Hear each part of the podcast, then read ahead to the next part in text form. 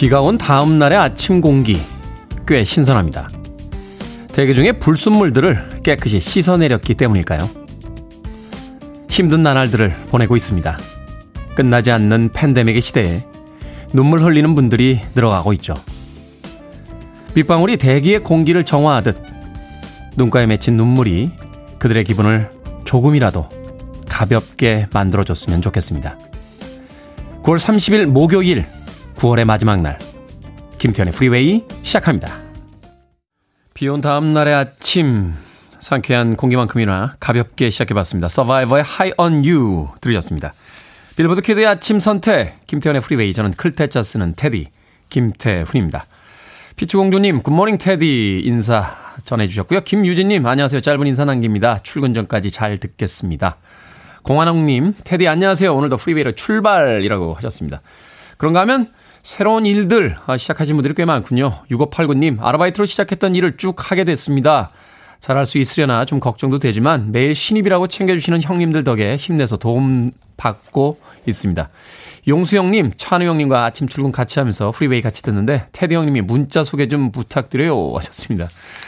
새로운 직장에서 아르바이트로 하시던 일을 이제 정규직으로 쭉 하시게 되셨다. 용수 형님, 찬우 형님, 네, 문자 소개 부탁받았습니다. 육오팔구님에게.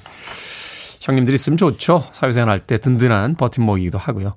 심영기님, 안녕하세요. 저는 택배기사입니다. 아침에 나왔는데 안개가 끼었습니다. 앞이 안 보일 정도로 꼈네요. 운전하시는 분들 정말 조심해야 될 것 같습니다. 오늘은 우리 아내 생일이기도 한, 하거든요. 항상 절 응원해주는 우리 아내 생일 축하 많이 해주세요 하셨습니다. 심영기님, 운전 조심하십시오. 홍경란님, 좋은 아침입니다. 저 오늘 생일이에요. 아직 아무도 인사해주는 이가 없습니다. 행복한 하루 보낼게요 하셨는데 일곱시 육분에 아직 아무도 인사해주는 이가 없다고 슬퍼하긴 좀 이르지 않습니까? 최근에 에스엔에스에 뭐 생일자가 이렇게 띄워지기 때문에 일찍부터 인사 건네는 분들이 있습니다. 저도 오늘 보니까 진분 몇 분이 생일이라서 인사를 건넬까 했는데 조금 이른 시간이라 밀어놓고 있습니다. 일곱시 칠분 되고 있으니까 홍경란님 너무 슬퍼하지 마시길 바라겠습니다. 자, 청취자분들의 참여 기다립니다. 문자번호 샵 일공육일, 짧은 문자 오십원, 긴 문자 백원, 콩으로는 무료입니다. 여러분은 지금 케이비에스 이 라디오 김태현의 프리웨이 함께하고 계십니다. 케이비에스 이 라디오. Yeah, go ahead. 김태훈의 프리웨이. I guess she's got her reasons but I just don't want to know. Cause for twenty-four years I've been living next door to Alice. Wanted, oh you're everything I ever wanted. Now all I got's a memory I'm haunted. Out of my dreams.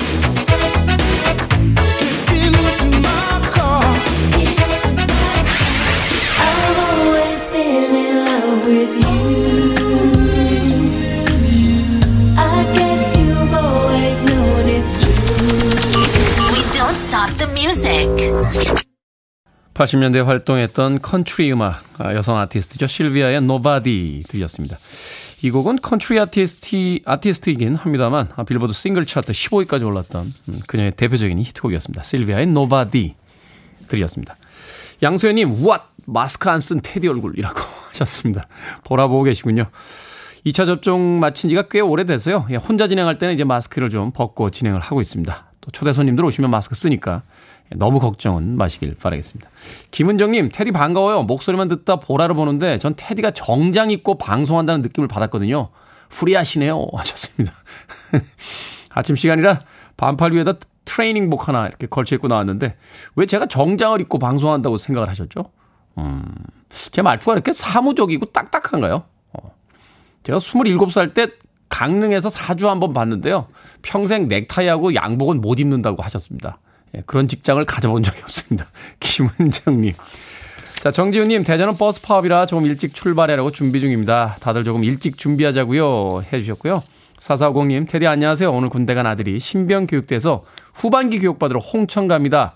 건강하고 행운 가득했으면 좋겠습니다 하셨는데 홍천으로 가면은 제일 야수교 아닙니까? 운전교육 받으러 가는 것 같은데요. 예, 저는 가평에서 받았습니다. 제삼 야수교. 홍천 빡센데요. 어, 훈련 잘 받고 나오길 바라겠습니다. 삼일육사님, 안녕하세요. 김진성입니다. 얼마 전부터 하이웨이 애청자 됐습니다. 하이웨이 아니고요. 프리웨이입니다. 뭐 비슷한 뜻이에요. 예, 제가 청취하면 청취율 많이 많이 오를 겁니다 라고 하셨습니다. 고맙습니다. 그런가 하면 배은하님께서요. 어젯밤 비도 오고 해서 남편과 막걸리 한잔 하면서 남편이 저를 빤히 쳐다보더니 당신은 눈이 작아. 처갓집 식구들 다 눈이 큰데. 이러는 겁니다. 기분이 팍 상해서 눈 작아서 당신 기분 나빠? 하니까 그면 좋지. 이러길래 당신 눈은 뱁새야 했다가 남편 삐졌습니다. 하셨습니다. 뭐 그런 걸로 삐집니까? 참 남편과 아내 사이라는 게. 예전에요. 그 괴테의 아내가 자신이 너무 마른 몸매라서 남편에게 미안하다라고 이야기했더니 이렇게 대답했대요. 당신의 심장이 더 가까이 갈 수 있어 좋다. 이런 거 좀 외웠다 써먹읍시다. 에? 어려워 이게? 네, 배우나님 남편분 네, 프로그램 전도하십시오. 제가 많이 많이 알려드리겠습니다. 자, 고동현님께서 신청곡을 보내셨어요. 안녕하세요 태훈이 형. 칠공팔공 올드팝을 좋아하는 스물일곱 살입니다. 중학교 때 팝송부에 들어갔는데 팝송부 선생님이 칠공팔공 팝만 틀어주셨어요. 다른 친구들은 노래가 별로라고 하는데 저는 참 좋았어요. 그때 이후로 쭉 예전 팝송 듣고 있습니다. 칠공팔공 팝송을 즐겨 들으니 자연스럽게 프리웨이도 즐겨 듣게 됐고요. 그래서 팝송부에서 제일 좋아했던 노래 하나 신청합니다. 빌리 오션의 Get Out of, 아, Get Out of My Dream. 빌리 오션 노래만 좋아했는데 빌리 오션의 히트곡이나 업적 같은 것도 소개해 주시면 너무 좋을 것 같습니다. 하셨습니다. 빌리 오션의 히트곡이요. 다른 곡들도 많죠. 뭐 캐러비안 퀸 같은 곡도 있고 업적. 예, 훌륭한 곡을 많이 남기셨습니다. 빌리 오션께서. 자, 고동현님의 신청곡을 합니다. 빌리 오션, Get Out of My Dreams, Get Into My Car.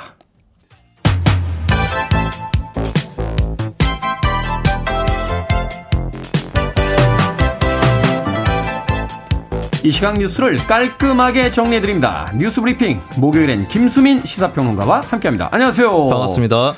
정치권을 덮친 대장동 특혜 의혹. 자, 이거 진짜 일파만파네요. 연일 새로운 소식이 쏟아지고 있는데 윤석열 전 검찰총장의 부친이 등장을 했습니다. 어디까지 가는 겁니까? 네, 어제 굉장히 좀 바쁜 하루였습니다. 왜냐하면은 어, 이 사업의 설계자로 알려져 있는 유동규 전 성남도시개발공사 기획본부장 자택이라든지 네. 화천대유 사무실에 대한 압수수색이 있었고요. 그리고 천화동인 오 호 소유주로 알려진 정영학 회계사가 녹취록을 제출했는데 그 내용에 뭐 이 배당 이익금을 어떻게 나누느냐 등등의 내용이 들어가 있다라고 해서 기초가 주목이 되고 있습니다. 어, 이재명 지사하고 또 윤석열 전 총장 두 유력 주자가 다 연루된 그런 뉴스도 나왔는데 이재명 지사의 경우는 최근에 화천대유를 재판을 통해서 알았다. 라고 밝혔거든요. 근데 이천십오 년 구월 성남시가 작성하고 이재명 당시 시장이 결재한 보고서에 화천대유가 들어가 있는 대목이 있습니다. 네. 예, 그때도 이제 이 보고서를 통해서 알았을 수 있다라고 하는 그런 의혹이 나오는 것이고요. 윤석열 전 총장이 왜 등장하냐면 화천대유의 이제 관계자 김만배 씨가 네. 있습니다. 그 누나가 이천십구 년 사월에 윤 전 총장 부친의 자택을 사들였는데 일단 제기됐던 의혹은 당시 시세가 삼십억 원 정도 되는 집 아니었느냐. 근데 십구억 원에 샀다라고 아. 하는 것이었거든요. 그래서 최초로 이걸 보도한 언론인 열린공감티비에서는 뇌물 정황이다. 이런 헤드라인을 달기도 했습니다. 그리고 직거래를 했다는 의혹도 제기가 됐었는데 네. 여기에 대해서 윤 전 총장은 부동산 계약서를 공개하면서 직거래 의혹에 반박을 했고요. 또 주변 부동산의 평가로는 당시에 십구억 원이 적정 금액이다. 이런 반론도 또 존재를 하고 있습니다. 여기에 대해서 윤 전 총장이 해당 언론을 고소고발한다라는 방침입니다. 일단은 뭐 금액의 문제를 떠나서 이 대장동 의혹이 있는 그 주요 인사와 이제 집 거래가 있었다는 것 자체가 조금 우연의 일치치고는 너무 네. 우연의 일치 아니야. 아, 직거래는 아니고요. 예, 네. 부동산 계약서를 부동산 계약서 공개를 썼는데. 했습니다. 거기에 네. 뭐 부동산 수수료가 있고 해서 그러니까 우연의 일치다라고 하는 주장이 한쪽에 있는 것이고 윤 전 총장 쪽에서는 이쪽에서 이제 부동산 쇼핑을 하다시피 여기저기 쓸어 담는 과정이었는데 그중에 하나로 자신이 관련된 집이 들어간 거다. 뭐 이렇게 또 어, 반론을 하고 있습니다. 참 이 대장동 특혜 의혹 과연 어디까지 가는지 좀 끝까지 좀 지켜봐야 될 것 같습니다. 여야가 언론중재법 개정안 처리를 미루기로 했다라고 하죠. 국회 차원의 별도 특별위원회 구성해서 논의를 한다라고 하는데 이게 계속 미뤄지는 이유는 어떤 겁니까? 일단은 이 여권에서 수정안을 제시를 했거든요. 네. 손해배상 규모라든지 언론의 고의 중과실 입증 책임이라든지 열람 차단 청구권 이런 것들이 주요 의지였는데 아직까지 여야 합의가 되지 않았다. 의견차가 좁혀지지 않았다라고 봐야 될 것 같습니다. 그런데 이제 민주당에서 최근에 좀 강행을 하는 분위기였는데 음. 언론 시민단체의 요구도 있고 또 인권위원회라든지 또 국제사회 이쪽에서도 비판적인 의견을 좀 냈거든요. 그리고 결정적으로 청와대에서 미온적 생각이었습니다. 좀 그래도 더 합의를 해야 되는 거 아니냐 이런 반응들이 많아서 이런 것들이 결국에 여권 내에서도 좀 신중하게 처리하자라고 하는 그런 얘기를 이끌어낸 것 같고요. 그래서 여기서 그냥 끝나는 것이 아니라 연말까지 일단 논의를 더 진행을 하는데 네. 여야가 동수로 열여덟 명이 국회에서 특위를 꾸려서 여러 가지 언론 관계 법안들을 다 같이 논의하는 것으로 정리를 했습니다. 그러니까 이 언론중재법, 그러니까 징벌적 손해배상제 도입 말고도 공영방송사의 지배구조 개선이라든지 또 포털이나 유튜버, 일 인 미디어는 어떻게 규제할 거냐 이런 현안들을 함께 일괄 처리하기로 합의를 했습니다. 네, 사실 이제 문재인 대통령의 지난 발언과 이제 맞물리면서 사실은 이 언론중재법에 대한 이야기들이 참 많이 있었는데 어쨌든 여야가 좀 합의를 이뤄가는 과정이니까 좀 더 지켜봐야 될 것 같습니다. 일본의 새 총리 선출이 됐죠. 기시다 후미오. 우리에겐 좀 낯선 인물인데 정확히 이야기하면 이제 자민당 총재로 당선이 돼서 일본의 이제 집권당 총재가 이제 총리가 되는 시스템이니까 사실 저희는 이제 고노가 되지 않겠느냐 이렇게 네네. 쳐다보고 있었는데 기시다 후미오 어떤 인물입니까?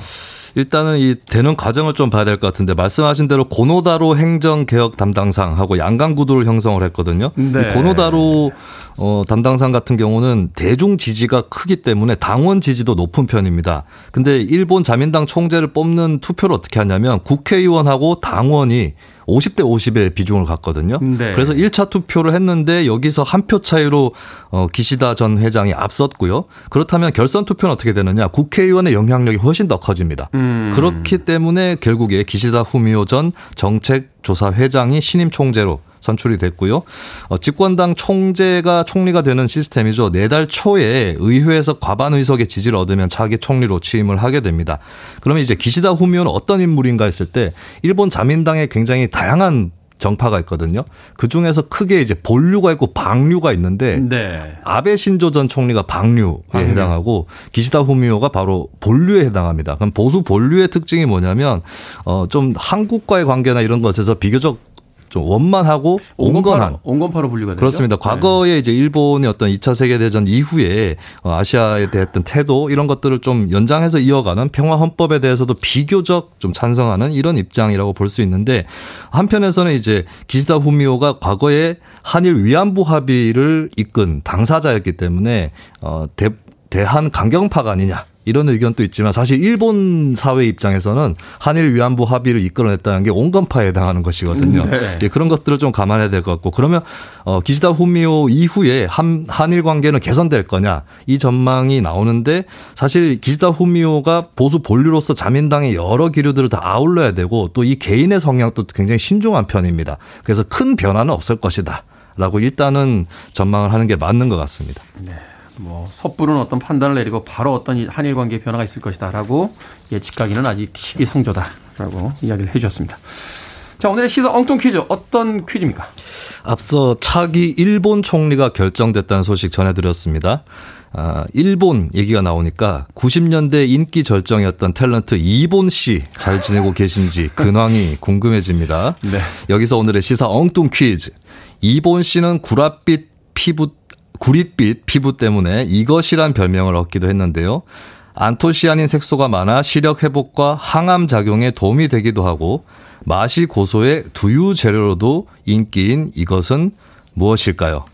일 번 홍콩, 이 번 킹콩, 삼 번 까만콩, 사 번 알콩달콩. 정답 아시는 분들은 지금 보내주시면 되겠습니다. 재미있는 오답 포함해서 총 열 분께 아메리카노 쿠폰 보내드립니다. 안토시아닌 색소가 많아 시력 회복과 항암 작용에 도움이 되기도 하고요. 맛이 고소해 두유 재료로도 인기인 이것은 무엇일까요? 일 번은 홍콩, 이 번은 킹콩, 삼 번은 까만콩, 사 번은 알콩달콩 되겠습니다. 문자번호 샵 일공육일, 짧은 문자 오십 원, 긴 문자 백 원, 콩으로는 무료입니다. 뉴스 브리핑 김수민 시사평론가와 함께했습니다. 고맙습니다. 감사합니다. 이삼구팔 님의 신청곡으로 합니다. 샤카타, 인비테이션스.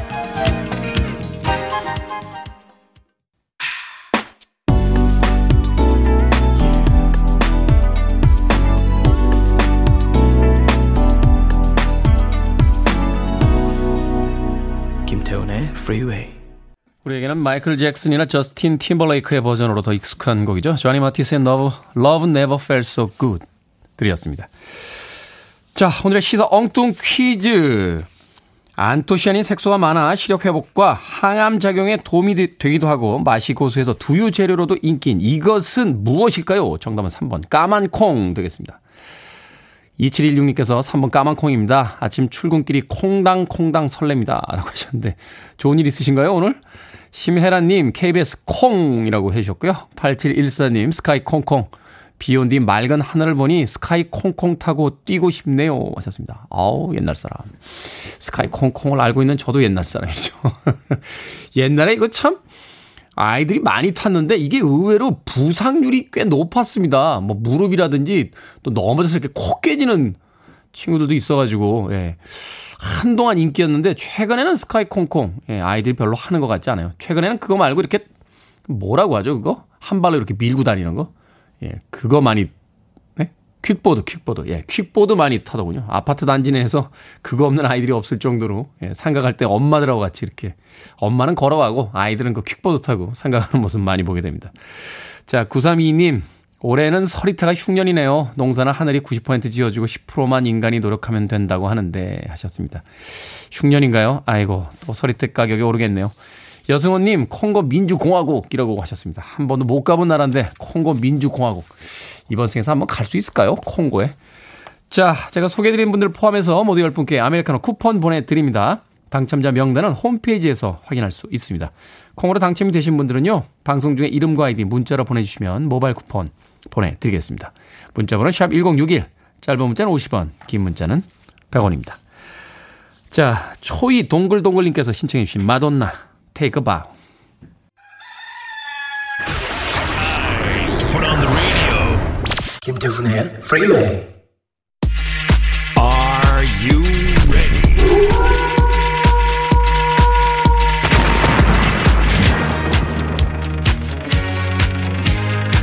속 시원한 고민 해결의 현장으로 초대합니다. 결정은 해드릴게. 신세계 상담소. Barbara Streisand. 이정숙님 남편이 식사할 때 유난히 쩝쩝댑니다. 듣기 싫어서 몇 번 지적을 했지만 여전하고요. 쩝쩝 소리 들으면서 같이 식사를 할까요? 아니면 따로 먹을까요? 당분간 따로 드세요. 쩝쩝 소리가 싫은 게 아니라 남편분하고 식사하기 싫으신 것 같은데요.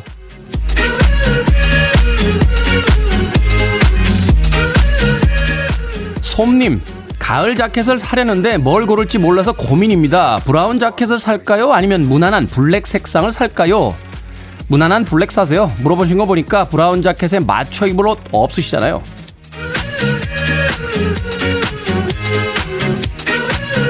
칠공구삼님 이전에 다니던 직장에서 정말 정말 싫어했던 상사가 안부 묻는 메시지를 보냈습니다. 답장해야 될까요? 안 해도 될까요? 답장하세요. 다음 직장에서 또 만날지 합니까?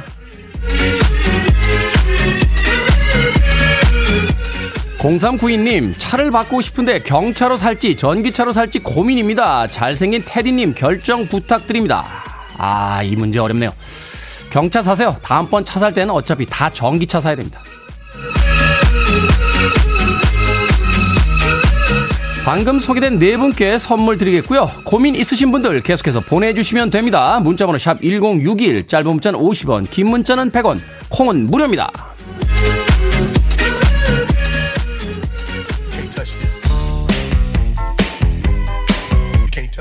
엠시 에머입니다. You can't touch this. You can't touch this.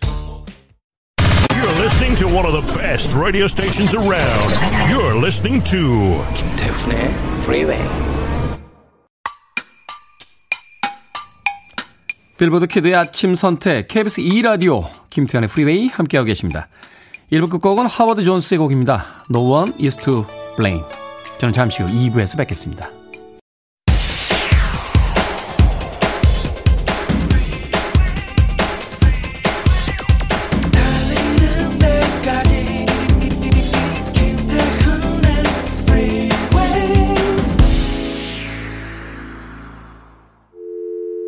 I need your arms around me. I need to feel your touch.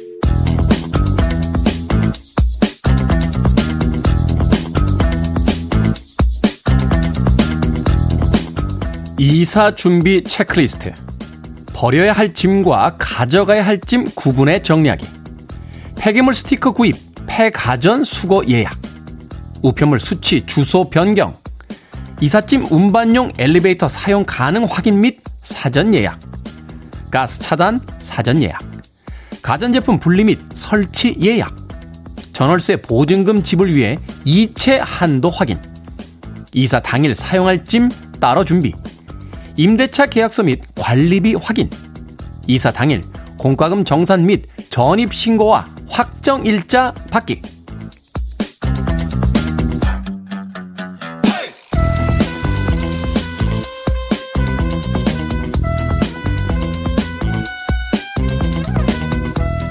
뭐든 읽어주는 남자, 오늘은 이사 준비 체크리스트 중 일부를 읽어드렸습니다.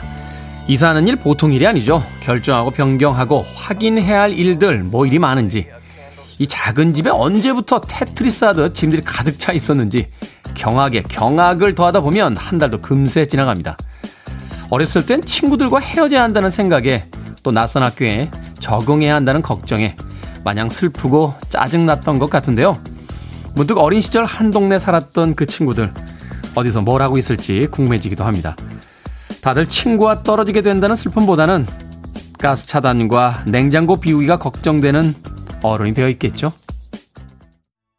옆집 살던 앨리스는 어떻게 됐을까요? 스모키의 Living Next Door to Alice 들으셨습니다. 이 곡으로 김태현의 프리웨이 이 부 시작했습니다. 앞서 일상의 재발견, 우리 하루를 꼼꼼하게 들여다보는 시간이었죠.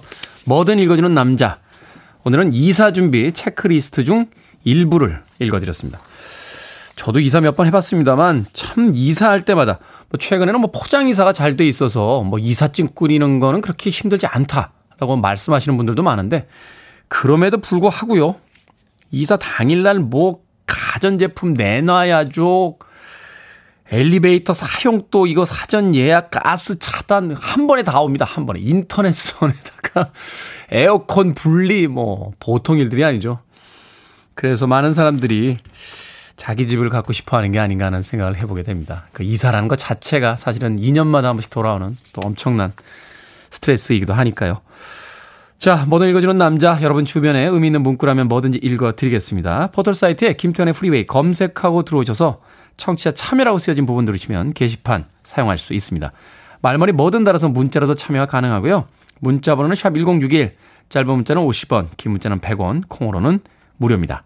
채택되신 분들에게는 촉촉한 카스테라와 아메리카노 두 잔 모바일 쿠폰 보내드리겠습니다. I want it, I need it, I'm desperate for it. Okay, let's do it. 김태훈의 프리웨이. 두 곡의 음악 이어서 듣고 왔습니다. 마릴린 맥쿠와 빌리 데이비스 주니어가 함께했던 You Don't Have To Be A Star, 그리고 이어진 이그제일의 Kiss You All Over까지 두 곡의 음악 이어서 들려드렸습니다. 이경진님, 매일 아침 출근하며 좋은 음악 잘 듣고 있습니다. 대전에서 봄이, 성욱, 성준 아빠라고 하셨습니다. 새아이의 아빠신가 보네요. 몇 살이나 됐을까요? 어, 아이들 셋이면 굉장히 집안에 웃음소리 많지 않습니까? 이경진님, 부럽네요. 자, 구칠오사 님, 테디, 출근길에 듣는 것만으로 만족하려 했는데 계절 탓인가요? 처음 문자 보내봅니다 하셨습니다. 계절 탓으로 문자를 보내셨다는 거 보니까 요즘 약간 좀 센치해지셨군요. 예, 누군가에게 좀 이야기를 건네고 싶다 하는 마음이신 것 같은데, 구칠오사 님, 언제든지 열려 있습니다. 문자로는 샵 일공육일이고요. 짧은 문자는 오십 원, 긴 문자 백 원, 콩으로는 무료입니다. 언제든 문자 보내주시길 바라겠습니다. 신현정님, 폰을 오 년 정도 쓰다가 결국 바꾸게 됐습니다. 이 또한 집 이사 못지않게 깔아야 할 것들, 정리해야 될 것들이 많습니다. 그래서 휴대폰도 영구히 쓰는 것이었음 좋겠네요. 콩 다시 깔았어요 라고 하셨습니다. 제가 알, 알고 있기로 최근에 휴대폰은요, 그냥 어플이 다 자동으로 넘어오지 않습니까? 예, 저도 사실 작년에 휴대폰 바꿀 때 이거 어떻게 다시 깔아야 되나 했는데 그 기능이 있더라고요. 어, 이게 뭐 안드로이드 기반이나 또 아이오에스 기반에 따라 좀 다르긴 한 것 같은데, 글쎄요, 어, 휴대폰도 최근엔 굉장히 더 스마트해져서 어, 그런 어플도 다 자동으로 들어오고 뭐 문자도 다 가지고 들어오고 하는 걸로 알고 있는데, 되는 폰이 있고 안 되는 폰이 있나요? 네, 잘 모르겠습니다. 신현정님. 자, 오팔일오 님께서요. 안녕하세요, 테디. 아침 일찍부터 일어나서 열심히 반찬 만들어줬더니 맛없다고 반찬 투정하는 애들 때문에 기운이 빠집니다. 어떻게 말로 대답을 해줘야 할까요? 하셨습니다. 말하지 마세요. 그 나이 때 말해도 모릅니다. 예. 인생살이 좀 더 해봐야 그때 엄마가 해준 반찬이 정말로 제일 맛있었구나 하는 거 어, 새삼스럽게 알게 되죠. 저도 사실 도시락 반찬 투장 가끔 했던 것 같아요. 제가 말씀드렸죠. 이 오징어채, 진미채 이렇게 고추장에 버무린 거 굉장히 좋아했다고. 가끔 그게 이렇게 똑 떨어져가지고 못 해주시는 날이 있었어요. 그때 굉장히 투덜투덜거리고 갔던 기억이 납니다. 대신 뭐 더 맛있는 반찬들이 많았는데 왜 그랬는지 모르겠어요. 예. 지금도 어머니가 저 그거 가지고 놀리십니다. 저 자식이 말이야 옛날에 하면서. 오팔일오님 아이들 때 그러니까요. 너무 상심하지 마세요. 예. 기대를 너무 많이 하셔서 그래요.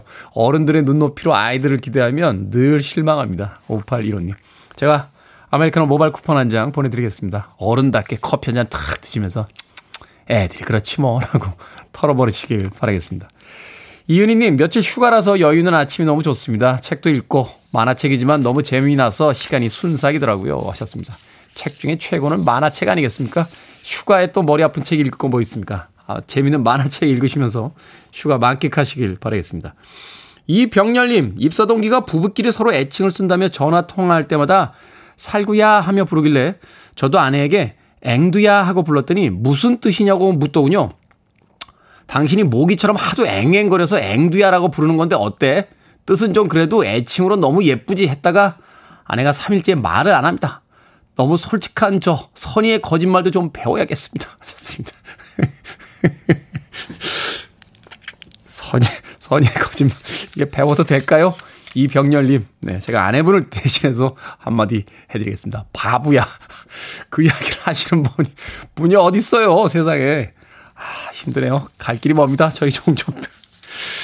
어떤 분이 제가 자꾸 여성들 편 만든다고 저보고 페미니스트라고 하셨는데, 제가 뭐 그렇게 과, 뭐라, 뭐라, 과한, 과한 이렇게 단어로 불릴 사람은 아닙니다. 왜냐면 제가 이렇게 투철한 페미니스트는 못 되거든요. 네. 그런 어떤 호칭으로 불리울 사람까지는 안 됩니다만 그래도 이 정도는 알 수 있지 않습니까? 병렬님, 마트 상품권 하나 보내드리겠습니다. 아내분에게 상품권 어, 전해주시면서 화 풀라고 이야기하시길 바라겠습니다. 콩으로 오셨는데요. 샵 일공육일로 어, 이런 거 아이디 보내주시면 모바일 쿠폰 보내드리겠습니다. 짧은 문자는 오십 원, 긴 문자는 백 원입니다. 자, 김호기님과 박경숙님의 신청곡으로 갑니다. 이해로 Last Train to London.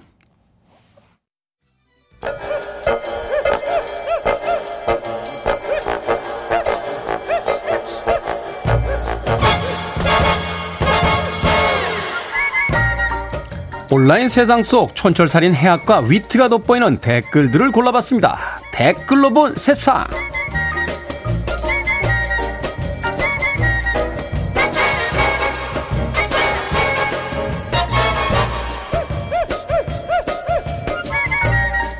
첫 번째 댓글로 본 세상. 지난달 중고 냉장고를 산 구매자가 냉장고 바닥에서 현금 일억 천만 원을 발견했습니다. 구매자는 돈 욕심이 나기도 했지만 평생 마음의 짐이 될 것 같다며 경찰에 자진 신고를 했는데요. 한 달 반 만에 찾은 돈 뭉치의 주인은 서울에 사는 육십 대 여성으로 지난해 구월 이미 세상을 떠났다는군요. 경찰은 유족들에게 현금을 돌려줬는데요. 최초 습득자에게는 최대 이십 퍼센트의 보상금이 지급된다고 합니다. 여기에 달린 댓글들입니다. 극락님, 옛날 분들은 현금을 땅에 묻거나 저런 식으로 많이들 숨기셨어요. 김영애님, 욕심이 나지만 평생 마음의 짐이 될 것 같다는 말 공감이 갑니다. 잘하셨어요. 일억 천만 원을 돌려드리고 이십 퍼센트면 이천이백만 원을 받으신 거죠? 이야, 이거 큰 돈인데요. 저 같았으면 어땠을까요? 나 같았으면. 나 같았으면? 음, 일억 천만 원? 이천이백만 원? 아, 모르겠다.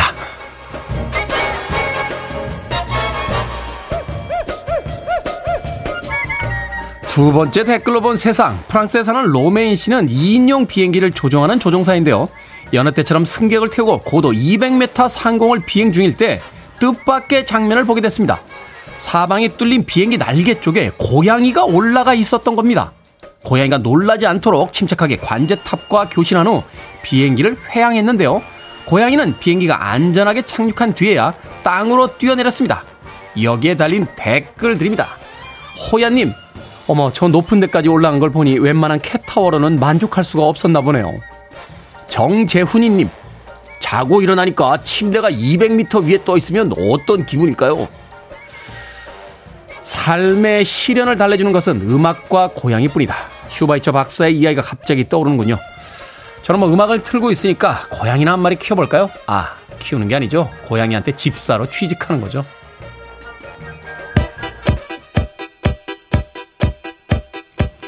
자, 이 촌스러운 리듬은 더 둘리스입니다. 원티드.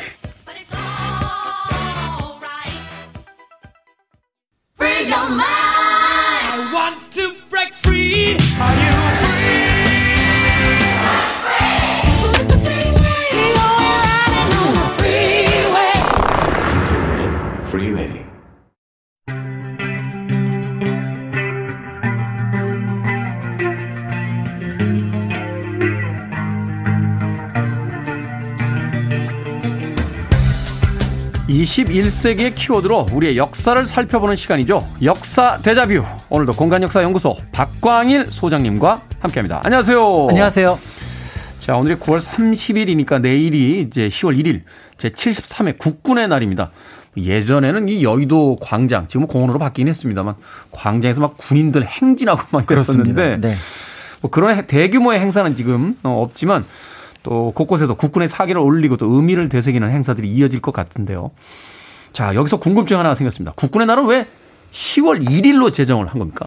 네, 국군의 날이 정해지기까지 약간 과정이 있는데요. 네. 어, 짐작하시겠지만 이제 천구백사십팔 년 정부 수립 후에 이제 국방부가 이제 설치가 되고 그 이전에 있었던 경비대를 포함해서 천구백사십구 년에 이제 시월 일일 날 공군이 이제 창설되면서 이제 초기 모습을 갖추게 되는데요. 공군 창설일? 네, 네. 그런데 공군 창설일은 아닙니다. 어. 왜냐하면은 그때까지 삼군이 각각 기념일을 따로 기념을 했습니다. 네. 그래서 육군은 처음에는 일월 십오일 국방경비대가 발족한 날을 기념을 했고요. 네.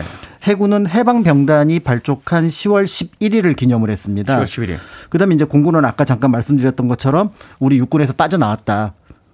그래서 그날을 이제 기념을 했거든요. 아, 분리된 날이군요. 네. 네. 그래서 분리가 된 날인데 천구백오십오 년에 국군이 우리가 기념하는 날짜를 바꾸겠다고 결정을 합니다. 음. 그게 이제 시월 이일이었는데요. 육군? 육군이? 네, 시월 육군이. 네. 그래서 그 육군이 시월 이일로 바꾼 이유가 바로 뭐냐면 그때가 국군이 육이오 전쟁 때 삼팔선을 돌파한 날이다.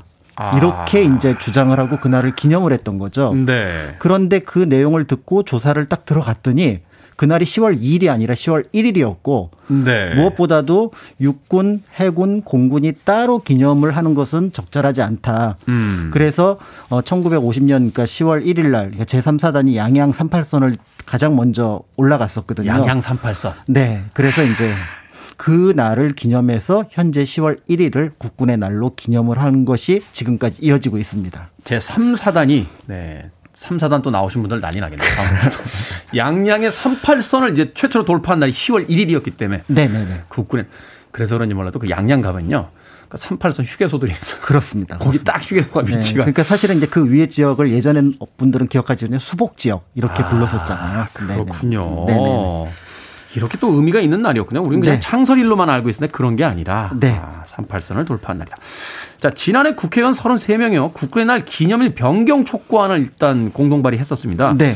뭐 이전에도 몇 차례 이제 논의가 있었는데 날짜를 바꾸자고 하는 이유가 있겠죠? 그렇습니다. 그래서 시월 일일도 굉장히 큰 의미가 있긴 하지만 그런데 대한민국 국군이라면 또 조금 더 역사적 의미를 가지면 좋지 않겠느냐. 그래서 네.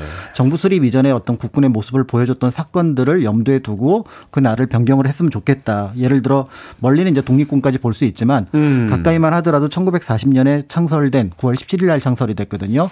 한국 광복군을 염두에 두면 어떻겠느냐. 아. 이런 얘기가 있었고요. 의미가 있네요. 그리고 이제 최근에 서울시청 보면은 이제 광복군 내 어떤 실제 군복을 사진으로 찍어서 이제 그게 시청에서 발견된 어떤 유물이기도 한데요.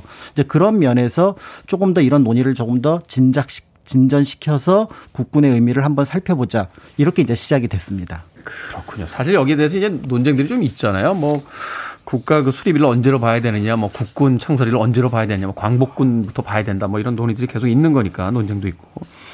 국군의 시작을 언제로 보느냐 의견이 갈리는 것 같은데, 그렇다면 먼저 광복군 언제 어떻게 조직된 겁니까 공식적으로? 어, 광복군 앞에서 잠깐 말씀드렸던 것처럼 천구백사십년 구월 십칠일인데요. 네. 사실 이제 천구백십구년 사월 십일일 대한민국 임시정부가 수립하면서부터 군대에 대한 관심을 갖게 됩니다. 그러니까 정부니까 군대가 있어야 된다. 음. 다만 이제 남의 나라에서 임시정부를 운영하고 있으니까 한계는 있지만 그걸 어떻게든지 실현시켜보자라는 노력을 하게 되는데요.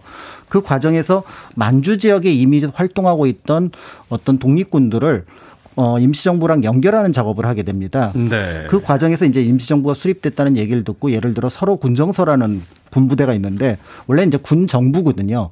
근데 우리는 임시정부 밑에 있는 하나의 관청. 네. 그러니까 그런 의미로 군정서라는 표현을 씁니다. 군정서. 그래서 우리가 잘 알고 있는 어, 청산리 전투의 북로 군정서도 사실은 이제 그런 의미로서 우리는 이제 임시정부 휘하에 있는 군대다, 지휘를 받는 군대다, 이제 그런 의미를 갖고 있었고요.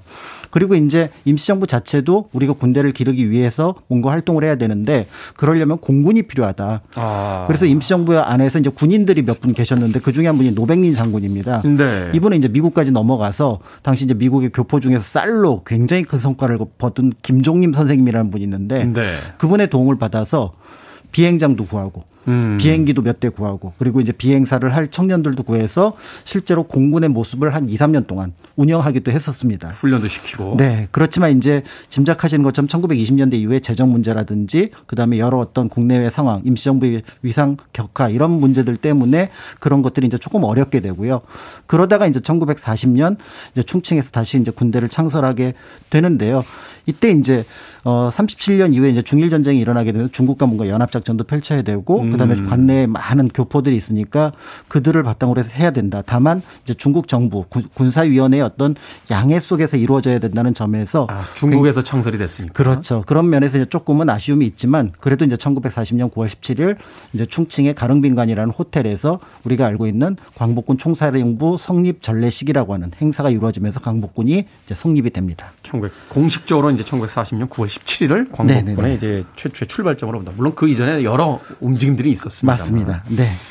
이때 광복군에 지원한 사람들은 어떤 분들입니까? 어, 기본적으로 이제 중국 관내에 이제 활동을 하고 있었고요. 네. 삼십칠 년 이후에 만주 쪽에서 활동이 어렵게 되면서 많은 분들이 광복군으로 넘어오게 됩니다. 그러면서 이제 그 최고 지휘부를 보게 되면 이제 총사령이 지청천, 그다음에 이제 참모장이 이범석. 그래서 아마 익숙한 이름들이 들릴 것 같고요. 네. 그래서 처음에는 규모가 작지만 나중에 이제 관내에 있는 중국 영토 안에 있는 교포들을 청년들을 모아서 한 삼 개 사단을 만든다라는 어, 목표를 삼 개 사단이면 굉장히 굉장한 명령이네요. 목표를 세웠습니다. 그리고 이제 그래서 우리가 보통 이걸 광복군 창설이라는 표현도 쓰는데 이걸 사령부 창설.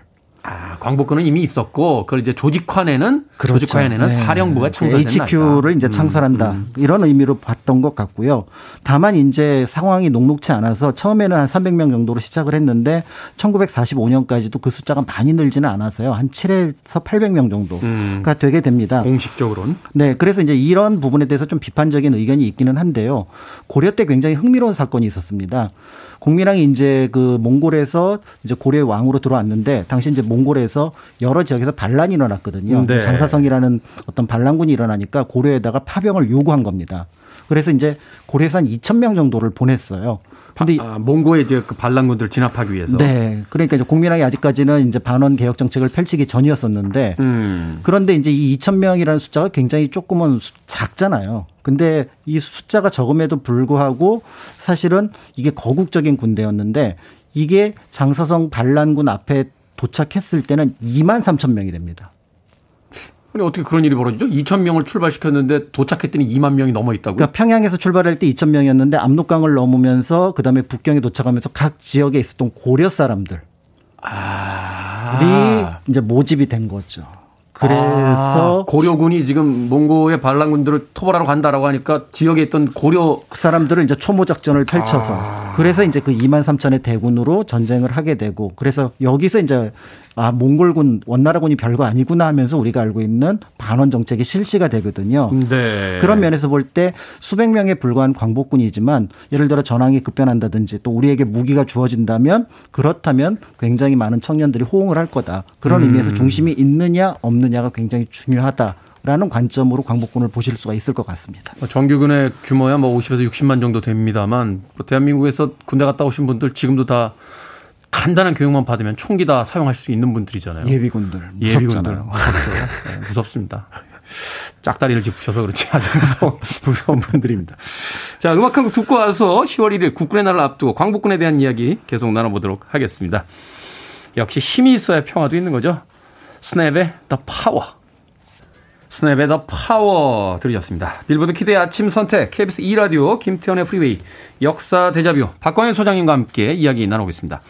자, 앞서 광복군이 어떻게 조직이 됐는지 말씀을 해주셨는데, 국군의 날을 광복군 창설일로 바꾸자 이렇게 의견이 나올 정도면 의미 있는 활약을 분명히 했다는 거죠? 그렇습니다. 그래서 이제 천구백사십일 년에 이제 진주만 기습이 있게 되면서 태평양 전쟁이 발발했을 때 일어났을 때 일본에 대한 이제 선전포고를 하게 되고요. 네. 아, 선전포고를 했군요, 일본에게. 네. 그다음에 어. 이제 그 전쟁 막바지인 천구백사십오 년 이월에 그 독일에도 선전포고를 합니다. 그래야 음. 이제 그들이 어떤 전순국 회의에 참여할 수 있다라는 명분 때문이었기 때문인데요. 네.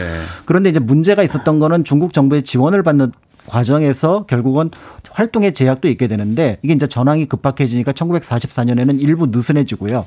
천구백사십오 년 삼월쯤 되면은 완전하게 제약이 풀리게 됩니다. 음. 그러니까 이제 말 그대로 대한민국 임시정부의 광복군은 독자적인 활동이 가능해진 그런 상황이라고 볼 수가 있는데요. 그 이전까지 이제 중일 전쟁을 빌미로 해서 이제 중국이 조력자로서 이제 한국군을 키웠기 때문에 광복군을 키웠기 그렇습니다. 때문에 우리 통제에다 주겠다라고 했었는데 네. 그게 이제 완전히 독립이 되는 거군요. 그렇죠. 이제 어. 그렇기 때문에 이제 조금 더 활동이 이제 많아지게 되는데요. 그 전후에 이제 몇 가지 기억할 만한 사건이 있습니다. 그 중에 하나가 이제 널리 알려지진 않았지만 굉장히 유명한 사건인 인면 전구 공작대라는 것이 있는데요. 인면 전구 공작대요. 네, 말이 굉장히 어렵습니다만은 네. 이는 인도를 가리키고요. 면은 미얀마를 가리킵니다. 아, 우리가 버마라고 불렀던 얘기가 그렇습니다. 네. 그래서 이제 인면의 전쟁 지역에 파견한 공작대 정도로 해석을 하면 될 것 같은데요. 네.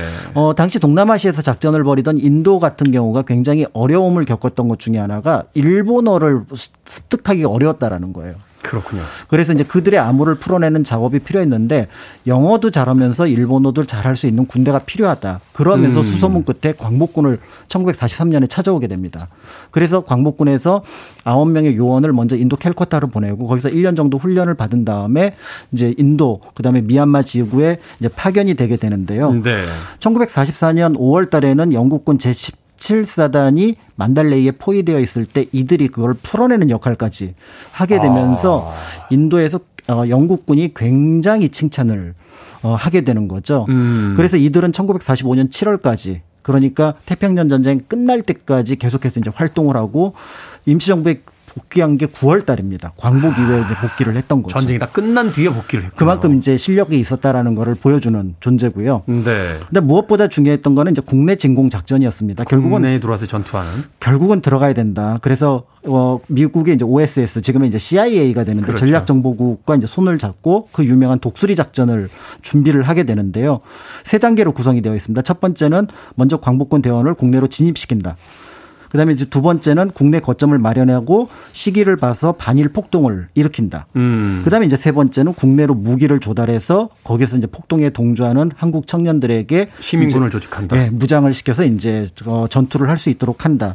이렇게 됐고요. 실제로 이제 그런 준비 과정을 보여주는 이제 기록을 남겨놓은 분이 있는데 유명한 장준하 선생이 장준하 선생. 네, 그 기록을 남겨놨습니다. 그래서 국내에서 입을 그 당시 국민복, 그다음에 이제 신분증, 그다음에 통신 장비, 그다음에 비용 으로 쓸 금괴까지도 모두 준비가 되어 있다라고 얘기를 했고 이제 투입될 날만 기다리고 있었는데요. 문제는 전략정보국에서 그 당시 일본의 패망을 한 사십오 년 말이나 음. 사십육 년 초로 봤던 거죠. 늦게 봤군요. 그러니까 이제 그 즈음에 맞춰서 이제 어떻게 보면 국내로 투입할 계획을 세웠는데 뜻밖의 여러분들이 잘 아시는 것처럼 일본이 좀 일찍 항복을 하게 됩니다. 원자 폭탄을 이제 투하를 받고. 네, 그러면서 이제 결국은 이제 투입되지 못했던 부분들이 있었던 거죠. 그게 참 역사 공부하시는 분들이 아쉽게 생각하시더라고요. 이때 우리가 광복군이 본격적인 공식적인 작전을 수행했으면 우리 힘으로 이제 광복을 이뤄낸 그렇습니다. 거기에 대한 분명한 어떤 명분이 생길 수 있었던 그런 부분들인데 그게 그렇죠. 정말 아쉽다. 그렇죠. 그래서 광복군이 들어가고 거기에 임시정부 요인이 있고 한국 청년들이 있고 또 일본군과 교전을 하게 되면은 아마 연합국이 보더라도 한국에 대해서 그들의 어떤 운명은 그들에게 맡겨야 된다라는 생각을 할 것 같은데요. 네. 그런 부분이 굉장히 아쉽기는 합니다. 자, 광복군에 관련된 부분들 오늘 국군의 날을 이제 맞이해서 이야기를 해 주셨는데 끝으로 우리가 기억해야 될 것들이 있다면 어떤 것이 있을까요? 어, 사실 이제 기억해야 될 것들이 굉장히 많이 있는데 저는 이제 오늘 그 광복군과 관련된 두 분을 이제 소개를 해드리려고 하는데요. 네. 어, 오광심, 김학규 장군 부부입니다. 두 분이 이제 광복군인데요. 네. 처음에는 이제 만주에서 독립운동을 하고 독립 어떤 무장을 하면서 이제 군인으로 활동을 했었거든요. 근데 이제 천구백삼십사 년쯤에 임시정부와 교섭이 필요해서 이제 남경으로 들어오게 됩니다. 근데 이제 그 처음에 들어올 때는 부부가 같이 들어와요. 그런데 음. 이제 그 회의 내용을 만주에 다시 연락을 해줘야 되는데 문제는 그 회의 내용을 기록한 문서를 가지고 갈 수가 없잖아요. 그렇죠. 중간에 어떤 일이 생길지 모르니까. 검문이 심하니까. 그러니까 이 오광심 선생님이 원래 이제 교육을 하셨던 분인데 그 문서를 다 외워서 오. 만주로 갑니다. 대략 그 지금 그 문서로 한 이백 페이지 정도 되는 문서를. 그러니까 이제 그렇게 탁월한 분들이 이제 거기서 활동을 하게 되고요. 나중에 이제 광복군에 이제 사십 년 이후에 이제 합류를 하게 되면서 광복이라는 잡지를 만들어내게 되는데요. 우리는 보통 이제 천구백사십오 년에 활동이 끝났다고 생각을 하는데 이분들은 현지에 더 남아서 천구백사십팔 년까지 중일전, 그러니까 국공내전이 격화될 때까지 남아있고 그때 한 삼만 명에 이르는 동포를 귀국시키는 작업까지를 했습니다. 그런 의미에서 한국, 대한민국이라는 이름 또 민주공화국 아래에서 활동했던 한국 광복군에 대한 기억을 역사 속에서 한번 다시 찾아보시면 좋을 것 같습니다. 네, 내일 국군의 날을 맞이해서 참 의미 있는 그런 이야기가 아닌가 하는 생각해보게 됩니다. 제가 가끔 인용하는데 그 영화에서 암살이란 영화에서 나오는 그 대사가 있어요. 우리 잊지 마라고 하는 그 유명한 대사 다시 한번 떠올리게 됩니다. 역사 데자뷰 오늘은 국군의 날을 앞두고 광복군의 역사 짚어봤습니다. 공간역사연구소 박광일 소장님과 함께했습니다. 고맙습니다. 감사합니다.